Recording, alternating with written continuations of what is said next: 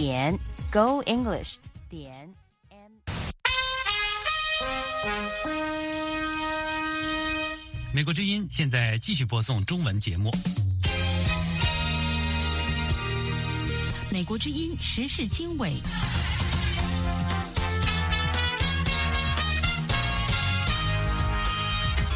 各位听众朋友，大家好，欢迎收听美国之音的时事经纬节目，我是宇宙，从美国首都华盛顿向您播音。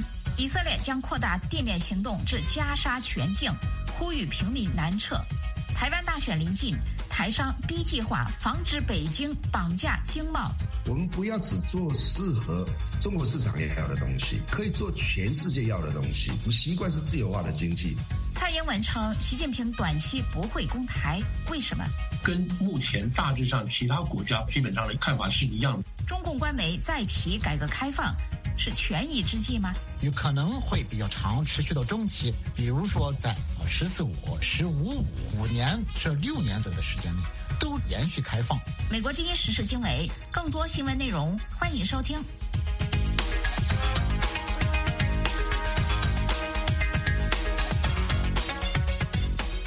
美国之音时事经纬节目开始，我们首先请志远来为我们分享一组热点新闻。志远，好的，宇宙。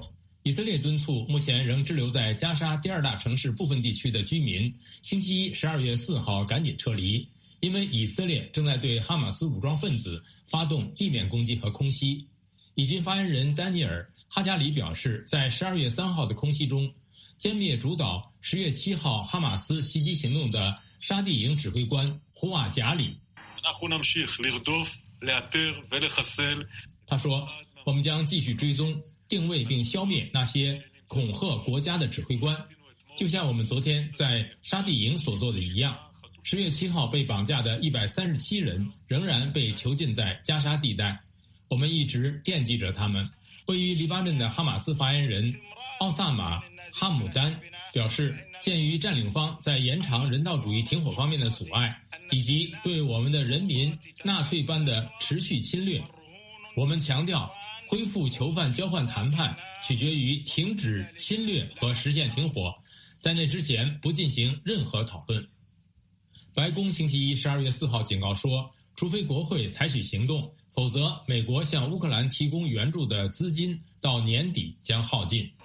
乌克兰军方星期一说，俄罗斯夜间对乌克兰发动了空袭，发射了二十三架伊朗制造的见证者无人机和一枚巡航导弹。乌克兰空军在社媒电报上报告说，乌克兰防空力量击落了二十三架无人机中的十八架，并摧毁了那枚巡航导弹。白俄罗斯总统今年第二次访华，盼在北京支持下突破西方经济制裁。白俄罗斯总统亚历山大·卢卡申科星期一十二月四号在北京与中国国家主席习近平举行了双边峰会。美国和中国十二月二号在阿联酋举办的联合国气候大会 COP 二八上宣布，就减少甲烷排放展开合作。We fortunately were able to come to agreement with China.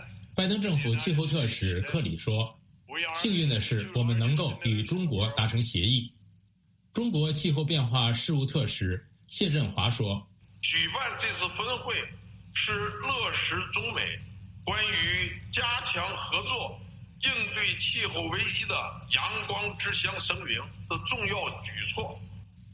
另一方面，中国外交部星期一十二月四号确认，第二十四次中国欧盟峰会十二月七号在北京举行，双方领导人将讨论共同关心的战略和全球经济议题。菲律宾海岸警卫队十二月二号公布无人机拍摄的画面显示。大批中国船只游弋在南中国海菲律宾专属经济区内的圣灵礁（菲律宾称朱利安菲利普礁，中国称牛轭礁）附近。菲律宾海岸警卫队在一份声明中说，这些据信由民兵驾驶的中国船只，从十一月的一百一十一艘增加至一百三十五艘。菲方在监测到数量的惊人增长后，已部署两艘舰船加以监视。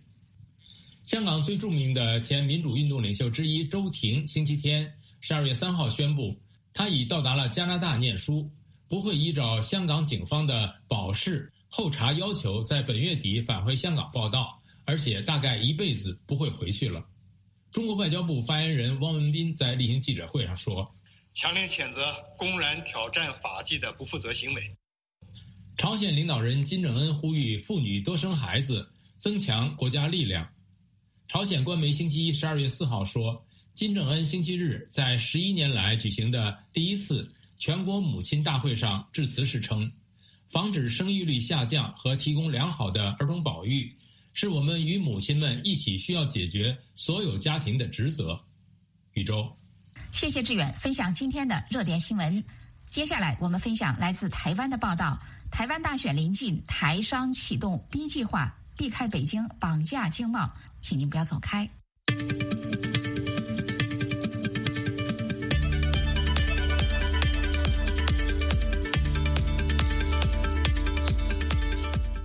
美国之音时事经纬。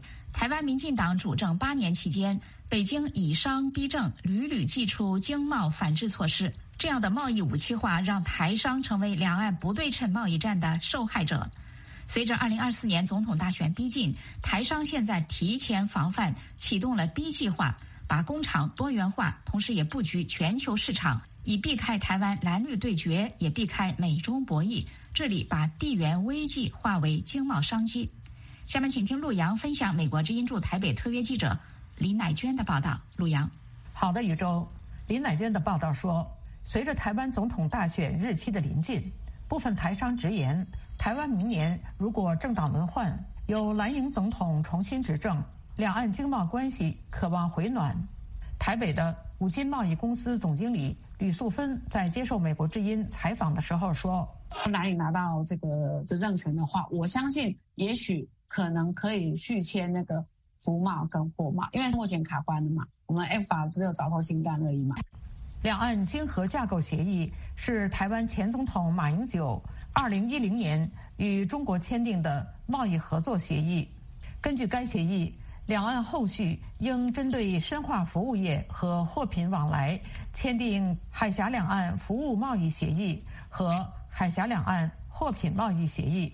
但是，基于台湾社会对向中国大幅开放市场的疑虑，以及2014年爆发太阳花学运的抵制，两项协议未能完成立法，并自2016年民进党政府主政之后就被搁置至今。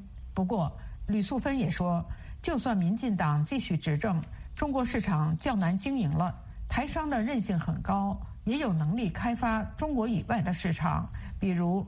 销往东南亚国家或印度，美中角力加剧了两大强权之间的紧张关系，加上台湾多站队美国，也间接导致两岸关系恶化。但是，位于台南的汽车零配件外销公司总经理特助王少奇对美国之音说：“台湾的角色就是在这供需之间取得一个别人不能取代的地位。这个是五八关税把他们的整个市场的。”封起来了，可是那一扇门，其实我觉得是往台湾开啊。北京近年来将市场武器化，企图以商逼政。例如，中国商务部十月九号公告，对台湾两千五百零九项商品的贸易壁垒调查将延展到明年一月十二号，也就是台湾总统大选投票日前夕，被台湾舆论视为有影响选情之嫌。北京甚至扬言，未来将终止。两岸经合架构协议的早收清单，取消对台湾纺织、石化和汽车零组件等五百三十九项产品的关税减免。不过，在西班牙开设投资移民公司的台湾青商会会长陈岩表示，台海紧张局势已经催化台商启动全球布局的 B 计划，也就是越来越多台湾的新创公司和寻求数位转型的传统产业。开始向海外发展，就是担心台海关系再生变，将资金和研发中心移往海外，买个双保险。在阿尔及利亚的马蒂斯轮胎经销商西奎尔国际公司总经理吴孟宗也观察到地缘政治造就的全球危机，因为台商工厂世界化、产地多元化的迁徙趋势已经不可逆转。吴孟宗也是非洲台商总会荣誉总会长，他告诉美国之音：“我们不要只做适合中国市场要的东西，其实我们可以做全世界要的东西。我们习惯是自由化的经济。宇宙，好，谢谢鲁阳分享美国之音驻台北记者李乃娟的报道。台湾大选临近，台商启动 B 计划，避开北京绑架经贸。请您不要走开，接下来我们关注蔡英文总统预料习近平不会攻台，为什么？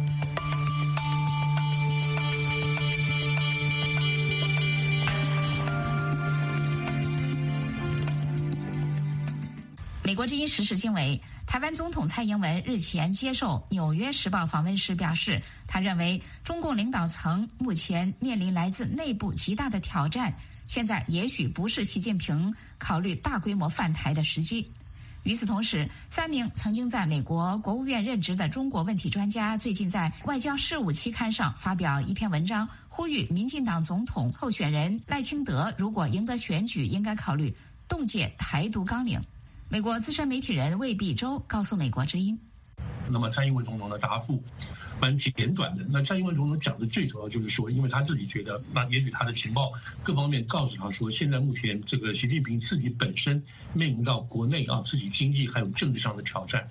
那么其不可能在这个对外啊发动任何其他的这种战争性的这种侵略行为，所以这个是作为一个总统的高度啊，他得到了一些讯息，所得到的一个一个一个这样子的反应，所以这是一个基本对于现在啊台海形势。那么这个当然有很重要的意义在于，就是说以他总统的高度，他所掌握的讯息，所得出来的结论，跟目前大致上其他国家，包括美国在内，对于中共会不会在近期之内。有任何武力犯台的这种可能性，那么基本上的意志看法是一样。这个一样就是指现在中共自己本身内部啊，内部问题非常严重。这个 你这个当然我们现在没办法百分之百看出来严重到什么程度。譬如说，是不是有可能会有政变出现？里头是不是有政治势力对习近平造成很大很大的挑战？比如红二代对他的挑战等等，所以他必须应付这些事情。那这些事情你没有办法从外界看得很清楚啊，里面也不会来讲，所以在这种还那不要更不要讲经济上的这种重大的这种可怕的这些后果啊，所以在这种情况下，他所能够做的是极为有限。习近平自己本身在这个办席会上也主动也提到问这个问题，说如果照他自己的讲法，他自己没有听说过在二零二七或二零三五要动武的这个事情，并不代表说中共放弃对台湾的所有的一切，包括和平统一，还有这个武力犯台的事，这不一定代表是如此。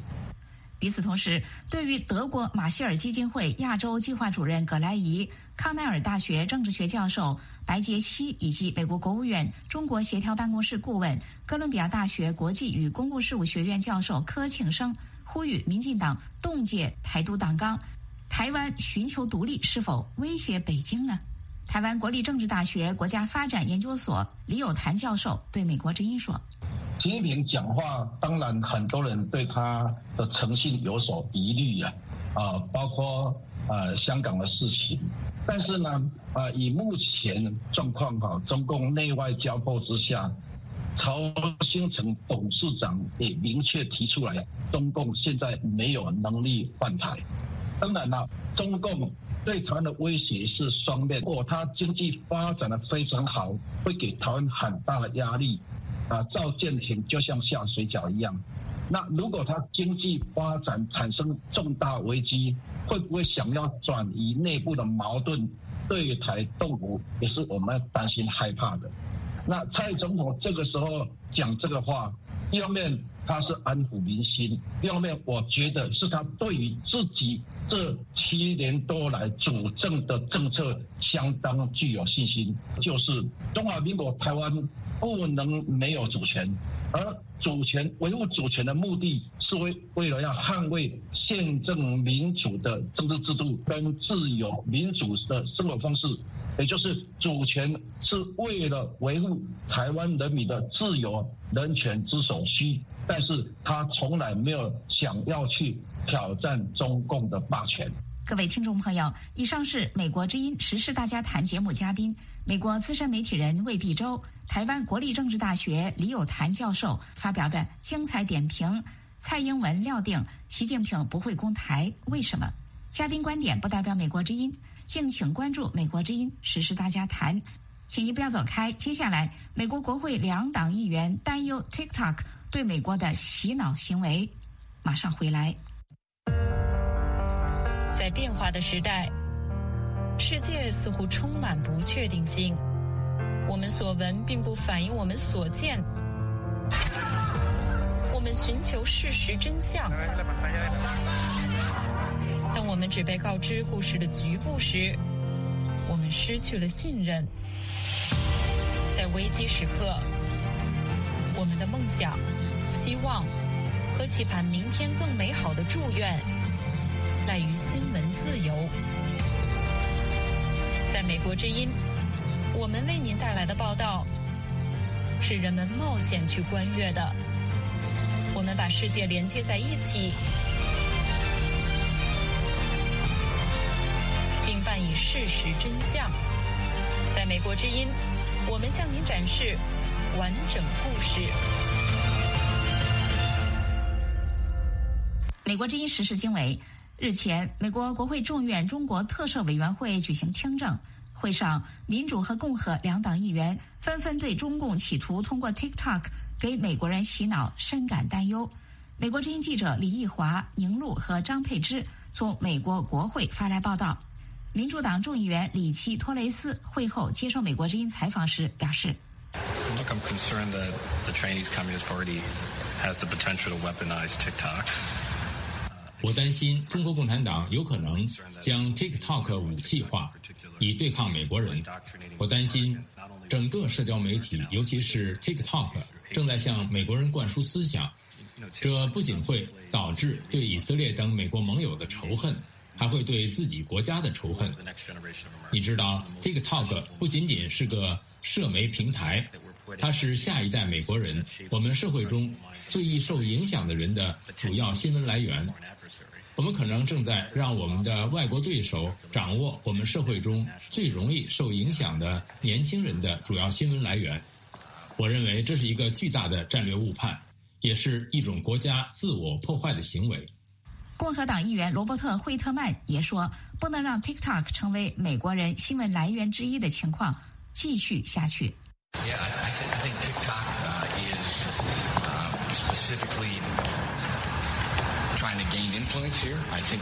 我认为 TikTok 专门想在美国获得影响力。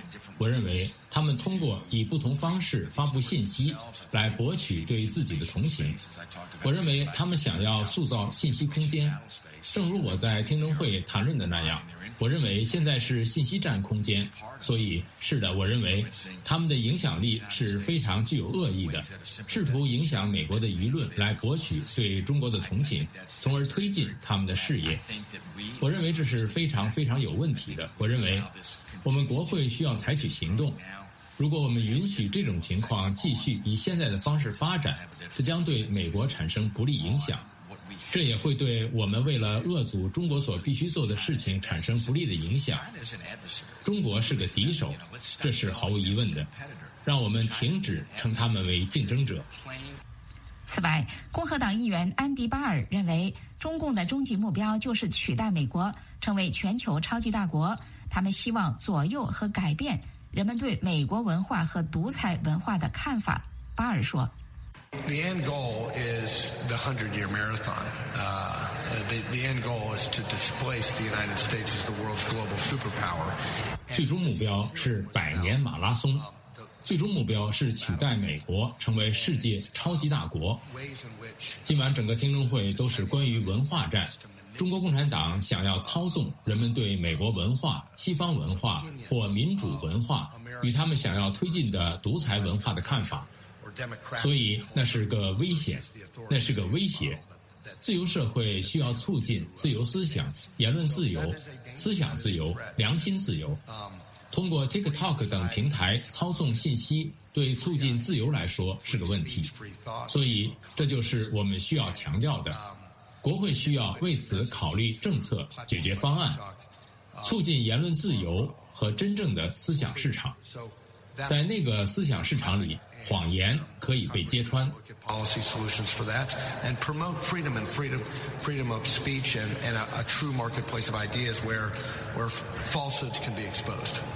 听众朋友，以上是美国之音记者李义华、宁路和张佩芝从美国国会发来的报道。民主、共和两党议员对 TikTok 对美国洗脑深表担忧。接下来我们将分享报道：习近平视察上海后，中共官媒重提改革开放，这是否权宜之计？请您不要走开，我们马上回来。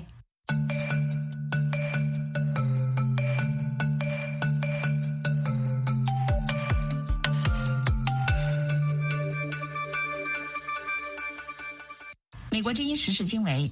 据中国官媒报道，中国国家主席习近平十一月二十八日和二十九日在上海考察时，要求上海当好全国改革开放排头兵。而早在今年四月，习近平在广东考察时强调，中国改革开放将长久不变，这让外界对政策前景重新燃起了希望。但是有观察人士相信，中国经济形势严峻，所谓改革开放维持不变，只是习近平的权宜之计。下面请听陆洋分享美国之音驻香港特约记者高峰的报道。陆洋，好的，宇宙。高峰的报道说，中国官方新华社报道，习近平自中共十八大以来，已经六次到上海视察调研。报道强调，继续当好全国改革开放排头兵、创新发展先行者，是习近平对上海一以贯之的要求。在澳大利亚的中国金融学者司令对美国之音表示，习近平踏足上海具有重要的象征意义。司令说：“啊，那么上海呢，作为中国改革开放的一个桥头堡啊，也是中国的经济中心。呃，外资呢，在这个城市也一直发挥着一个关键性的作用。所以说，习近平这次考察上海呢，呃，它的象征意义呢，很明显大于它的实际意义。”想要向外界宣示中国政府呢，呃，其实利用外资也好，或者说给外资真正的创造一个良好的发展环境也好，真正兑现的程度，以及呢这个兑现的啊，呃，这个效果持续能够多少年啊？那么这个事实上外界都在观察。今年是上海自由贸易试验区成立十周年，上海也在十一月初举办第六届进博会。分析相信。在中国疫情后经济缓慢复苏背景下，习近平要着重强调改革开放和民营经济的重要，提振公众对改革开放和中国经济前景的信心。在习近平到访上海之前，中共中央再度出招救民企。十一月二十七号，中国人民银行、金融监管总局等八部门联合提出支持民营经济的二十五条具体举措，包括。加大信贷资源投入，要求银行业金融机构制定民营企业年度服务目标。金融学者司令表示，这显然与中国经济不振有很大关系。司令说：“很明显，现在习近平呢，等于是又倾向于这个实用主义的一派，那么让中国的经济，呃，不至于陷入深度衰退，威胁到啊这个中国共产党统治政权稳定性的这种。”呃，社会动荡和严重的这种倒退和贫困啊，这才是呢现在改革开放又被重新抬起来啊一个重要的原因。在美国的财经评论人蔡胜坤接受美国之音专访的时候表示，即使中国能够延续改革开放，也并不表明习近平真心拥护这项政策。蔡胜坤说：“江泽民呢，跟胡锦涛呢，都是高举改革开放的大旗。”而到了他这一代，习他对邓的就是这种所谓的改革开放，他心里啊他是有抵触的，他情绪上他是不愿意接受再扛起这个邓小平当年呢举起的这个改革开放的大旗的，他也不愿意呢这个对改革开放啊做出一个公正的或者是正确的呃这样的评价。即使呢，他要再回到所谓的改革开放这个路子上，他不愿意呢，这个把自己呢，这个这个定位啊，定在是接过了邓小平的这一棒。近年，中国当局以反垄断为名，对科技和互联网巨头实施整顿。疫情期间，习近平要求中国不惜代价坚持清零。蔡胜坤说：“有理由相信，习近平是迫于形势才表态支持改革开放。”宇宙，好，谢谢陆洋分享美国之音驻香港特约记者高峰的报道。习近平视察上海，中共官媒重提改开，这是否权宜之计？马上回来，在节目最后，我们将关注迪拜航空展成为盛会，俄罗斯为什么一无所获？请你不要走开。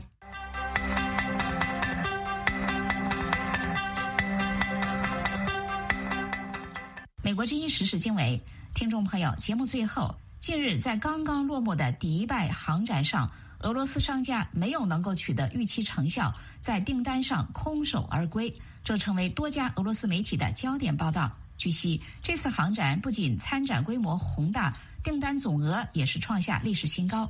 俄罗斯在这次盛会上意外的没有能够获得任何实质性的订单，这是否与俄乌战争中俄罗斯武器的表现不佳有关呢？请收听《美国之音》英语盾节目资深主持人马克的报道。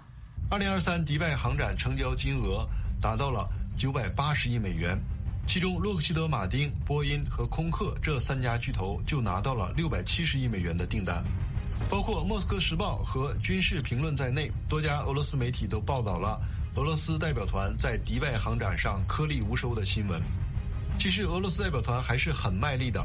在这次迪拜航展中，展出了一系列最新型的武器，包括改进型的伊尔七六 MD 九零一重型运输机、苏三五 S 战斗机、卡五二短吻鳄武装直升机、卡三一 A 一一 M 直升机、米幺七幺 A 三直升机，以及 R 七七和 R 三七空空导弹、KH 六九巡航导弹，以及 S 三五零 E 和维京人防空系统。俄罗斯代表团是满怀希望来到阿联酋的。结果却一宗买卖都没谈成，算上参展费用还赔了不少。在2017年迪拜航展上，俄国收获了价值100亿美元的巨额订单。即便是上一次的2021年迪拜航展，俄国代表团也收获了13亿美元的订单。总体来说，俄罗斯武器在俄乌战争中表现很糟糕，在性价比、可靠性和全寿命成本等方面，跟在乌克兰战场上大放异彩的西方武器相比，差距太大。而且现在俄罗斯军工业早已进入战时状态，全力完成来自本国的订单。不要说新收到的出口订单，就连原本的出口订单都被推迟了，迫使很多客户取消订单。印度送去俄罗斯升级的 T 九零 S 主战坦克，更是直接被送到了乌克兰战场。这种情况下，谁还敢下订单呢？连印度都不给俄罗斯军工业订单了，何况是中东土豪了？另外。军火买卖很大程度上都是跟政治外交挂钩的。现在没有多少人待见俄罗斯，因为就算买了俄罗斯武器，深陷乌克兰战场的俄罗斯哪里还有余力给这些伙伴助威呢？亚美尼亚就是很好的例子，现在已经投入了美国怀抱。英国国防部统计，俄罗斯在乌克兰的战斗中损失了约九十架固定翼飞机。这次参展的俄军主力战机苏三五 S 在乌克兰的战场上已经损失至少五架了。苏三五是俄罗斯推出的四代半战机，是在苏 -27、苏 -30 的基础上发展而来的，安装了矢量推进发动机和雪豹 E 相控阵雷达。苏 -35S 是苏 -35 战机的升级版，航程达到三千四百公里以上，可以挂载多达十二枚的导弹或炸弹。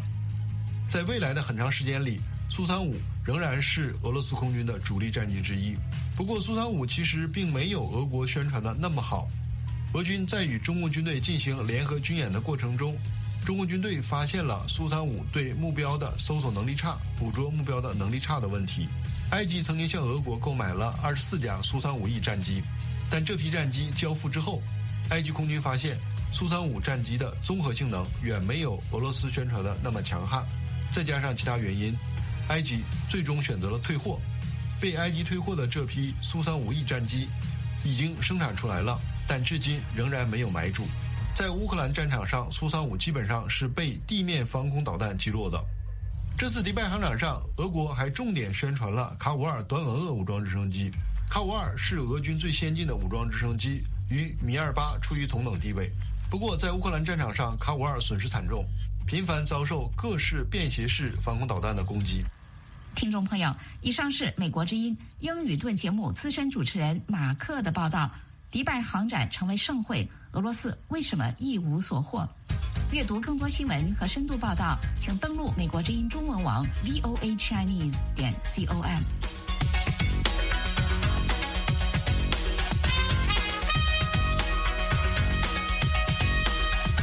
各位听众朋友。今天的时事经纬节目到这里就跟您说再会了。今天的编辑是志源，导播陆阳，我是宇宙。感谢各位收听，我们下次节目再会。